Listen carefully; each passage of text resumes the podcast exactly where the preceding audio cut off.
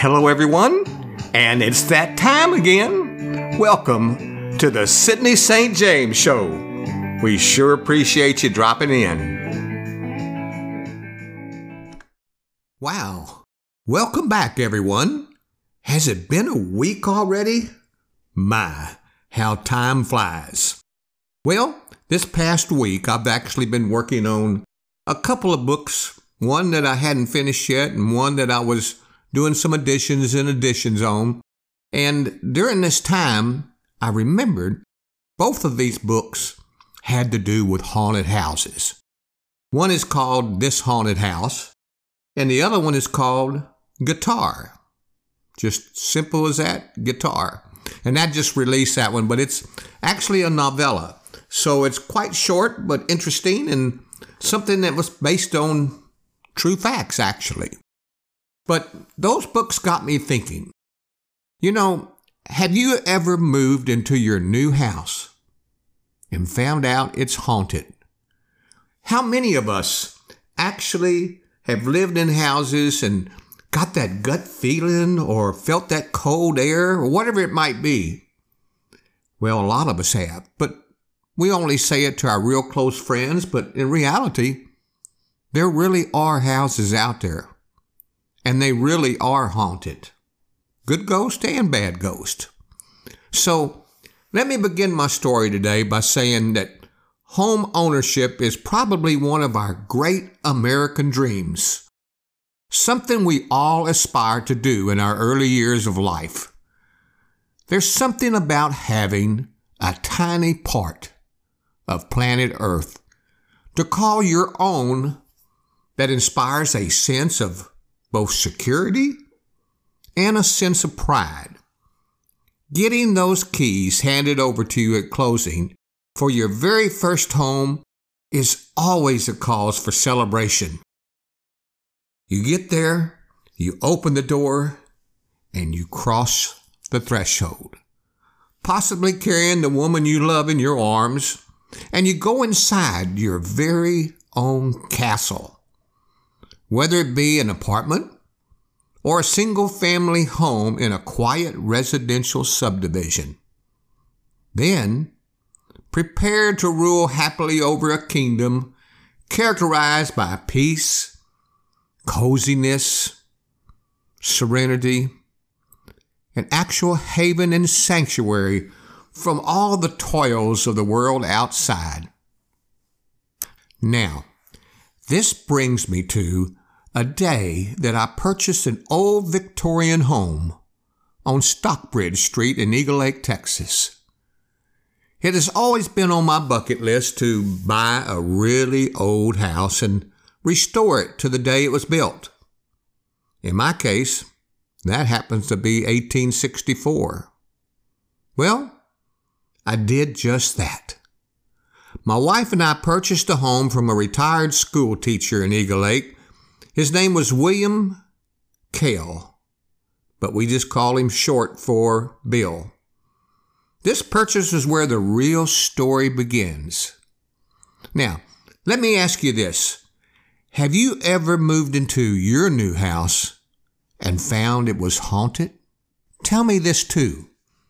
What happens if you are one of those unfortunate new homebuyers who makes a bone chilling discovery that your family and you, not to mention your pets, are not just the only ones who reside in your home, your home sweet home. In the making of my novel, This Old House, it gets discussed that there were footsteps heard on the roof, which is true, or a ghost inscribing her name in script on the inside of a paint can lid, which is also true ghosts continually knocking the curtain down that block their ghostly entry into the home, or even bursts of cold air on a hot summer evening through the hallway. They're all true. Perhaps a series of unexplainable occurrences, sounds, or sensations have led you to conclude that your new house you just bought that you work so hard to obtain is actually haunted. As horrified homeowners have known for centuries, ghosts make their presence known in a variety of ways. What is so amazing is you might be sitting back saying that this podcast is a bunch of hogwash. There are no such things as ghosts. But the truth of the matter is that there will be many who will totally agree with me that it has happened to them. So many people can't be wrong, can they? Let me ask you this then. Do your pets seem to see the unseen? My dogs, Shuggy and Peppy, two golden retrievers I got as puppies from Davis Waddell, out on Lakeside Drive, cower, whimper, and moan for reasons my wife and I can't see nor can we sense. I bet those listening to my podcast today will say the same thing. Ever notice your dog standing in the hallway just barking at something invisible? Or your cat staring at the open bedroom door and growling? Why? You're the only one in the house. There's no intruder in your home, no storm on the horizon, and nothing physically wrong with your pets. Your cats and dogs, or even your talking parrots, behave as if there's a presence in the home. A decidedly unwelcome one at that. Lights flicker on and off, seemingly of their own accord. We're talking about standard lights now, not those non dimmable LED lights that flash on and off in your new fans you just installed in your home. Again, no one is in the house, at least no one among the living, is playing with your lights, but some entity seems to be having a good time, giving you goosebumps up and down your arms, and making the hair stand on the back of your neck. Hot and cold spots are everywhere you move from one bedroom to another and pass through an icy cold or blazing hot zone of which there's absolutely no logical reason as to why. Only the paranormal could change the temperature in your new house or your new apartment in such a strange and noticeable way. You hear noises Noises with no discernible origin. Footsteps, creaks, scratching sounds, and knocks occur, but neither you nor any of your other family members or friends are responsible. You can be sure that ghosts are finding weird ways to alert you to their ghostly presence. Even if it's in a noticeable gut feeling that you have. Something tells you to either stop what you're doing immediately, or there was danger laying ahead, or something. And sometimes we call it deja vu. What is that gut feeling? Or, as I did in that book called This Old House, I talked about it. I find a picture frame fallen from the wall over and over, only to find that each time I walked into the room, the wire on the back of the picture frame was not broken, nor had the picture hanger nailed into the wall pulled out.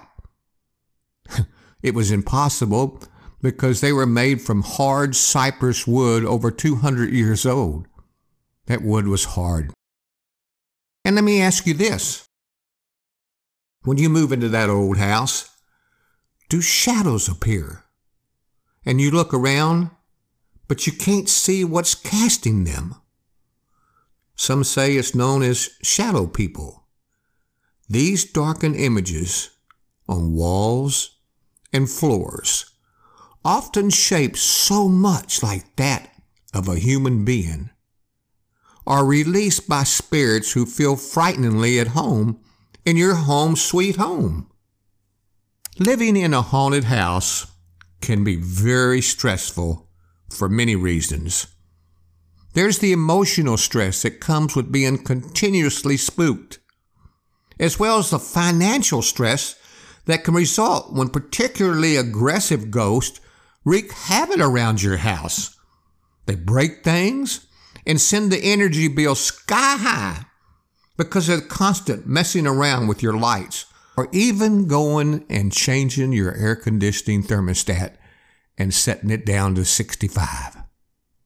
Moreover, it's certainly unsettling to feel as though you are never alone and always being watched, especially in the one place you hope for is a bit of privacy. There was one such house near Glidden, Texas, that was in such bad shape the community advertised that on October 31st at 7 p.m., a contest was going to be held to see who could remain in the house all night. Hmm, that shouldn't be hard, right? Well, I'll tell you what. I'll tell you that story after a quick word from my sponsors. Be right back. Don't go away.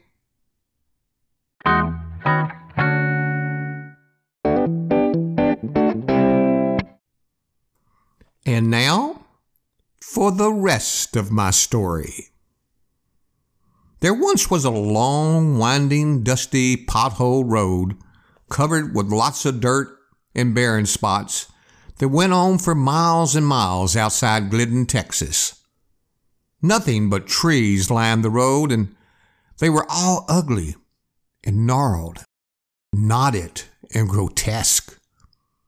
If you didn't get scared or tired of looking at nothing but trees, you'd come to the inn where a dilapidated and run-down old house known as the Stafford House, where our story actually has its beginning.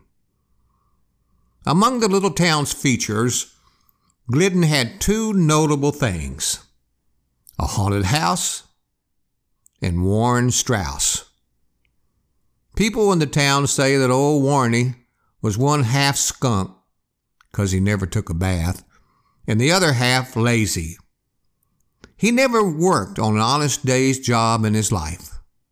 But Warren, of course, thought that he worked very hard at not working. Not working was a 24 hour a day job to the recluse. When he heard that there was a contest to see who could stay in this old haunted house for more than just one night, he was absolutely ready to go to his kind of work. This is like stealing candy from a baby, thought Warren. He should know. He'd done it. Stories about headless demons howling in agony, eyeballs floating in the air, and pools, large pools of blood coming from the walls spread around town. No children could be caught playing around the house. None at all. No adults went there either. It just sat, dark and ominous and completely empty.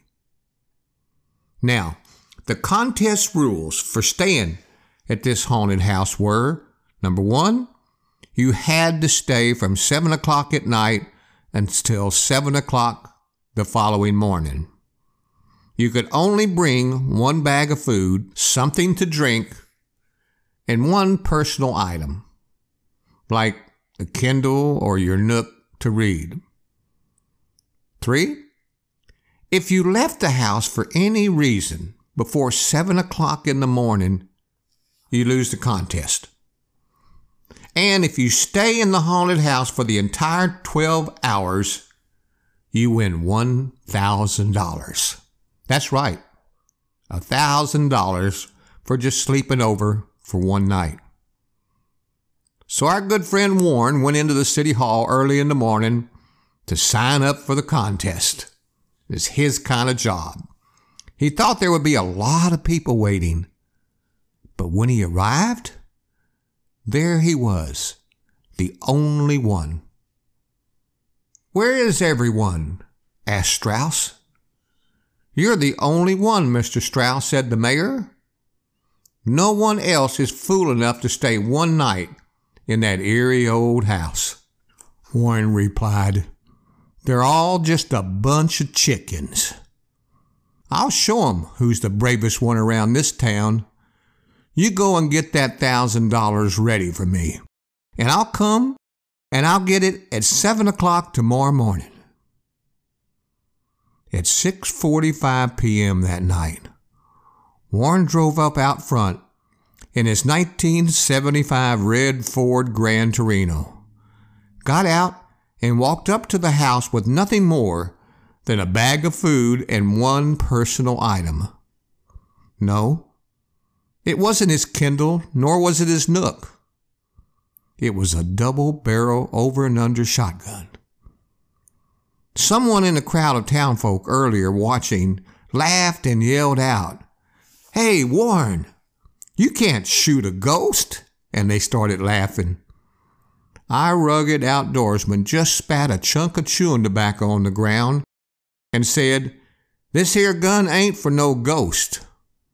It's for tomorrow morning when I come to get my money and I know there ain't going to be any problems. A rough night in a haunted house ends with, shall we say, a bang? And with that, he ambled inside the haunted house. Some people say that Warren was too dang dumb to be scared. The truth of the matter is, Warren was far too greedy to be afraid. As he walked into the dark old house, all he could think about was how he was going to get the thousand dollars for doing nothing more than sleeping all night. Warren switched on his flashlight on the table and looked about the room. Cobwebs were everywhere. Spiders crawled about the hundreds, and the sounds of rats were running in the walls, making it hard to hear even your own footsteps. Dust covered everything. It must have been at least three inches thick. Heck, thought Warney, this is better than my place. As shadows rose and fell from the flashlight being shown, Warren figured he might as well go right up to the bed so he could be rested the next day when he got his money. He walked up the creaking steps of the old stairway and stalled out of the old LaGrange courthouse, careful not to step on the broken glass along the way. He then walked into the first room with a bed in it and decided that it would do. Setting his flashlight on the night table and placing his Ruger over and under by the bed, Warren took off his boots and socks and just jumped right in. After the bullfrogs, the snakes, and toads, and no telling what else, including bunches and bunches of spiders, crawled out from under the covers. That's right. Warren turned out his flashlight, didn't budge an inch, and put his hands behind his head and started counting sheep. Except for the glow of a full moon outside, shining in from the window, Warren was as relaxed as one could possibly get. He was up to 22 sheep. His eyes suddenly fluttered, and he drifted off. Sometime much later in the night, something woke Warren up with a jerk. He rubbed his eyes and listened hard. His heart began to rumble in his chest. Did something move in the shadows? Was there a whisper of something growling near his ear? Who's there? Be off, rascal. Get out of here. I got my shotgun right here. If you don't skedaddle, I swear it, I'll use it on you, yelled Strauss. However, nothing spoke back. Suddenly, there was a rustling to his left and a squeal to his right. Warren saw at the bottom of his bed something that made him completely stop breathing for a full minute and a half. Two hideous, shining eyes were staring right up at him from the very bottom of his bed. Whatever it was, it was so doggone close that Warren thought he felt its hot breath on his feet. Although he acted as if he was brave coming into the house for the contest, he was now paralyzed with horror. Should he run? Should he hide under the covers? Wait. Wait for just one second. Yes, he had his shotgun. He quickly snatched the gun up and aimed it at the two repulsive eyes staring. Back off. Back off or eat lead, I'm telling you, screamed Warren. No one's cheating me out of my money. The eyes made a left and then a right motion. Are you listening to me? No, huh? Is that what it is? shouted Warren.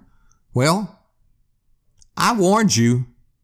Now eat the lead out of my red label Ruger. And with that, Strauss fired both barrels of the shotgun. Then he felt a searing pain, but just kept yelling. You think you're going to take my money? You think so, huh? You really, really think so? I'm not leaving you. I'm telling you that. You can't make me leave. Even after the mayor and six of the city councilmen came in and dragged the poor man out of the house, he continued to yell, I want my money. You can't cheat me out of what's mine. Give me my money. One of the ladies outside asked the mayor, What happened? What happened? Why is he screaming so? Well, said the mayor, it's just like Warren that he got so doggone mad the fool blew off both of his two big toes unknown to everyone. His big brother Sidney had stolen his mother's fingernail polish, and while Warren was sleeping one night, he played a joke on him and painted both of his big toes with two staring eyes. Whoa! Tell me. Tell me it ain't so. It is. And later, I've got a story to tell to the nations. Hey, everybody. Well, that does it for me today. Thanks for dropping in again and see you on next week's podcast Scary Stories Around the Campfire. Stories I learned during four years attending the John Knox Presbyterian Youth Camp during the summer. Until then, happy listening, everyone.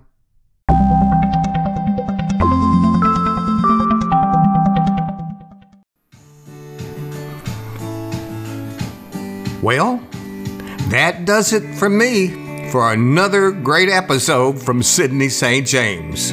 Be sure to click on the tab above that says send a voice message, and I will get it from you and I'll probably play it back on one of my future podcasts. Also, don't forget to click the button follow. I'd love for you to follow my podcast. But it's been fun. I hope you enjoyed this episode. And until next time, here I am, Sidney St. James.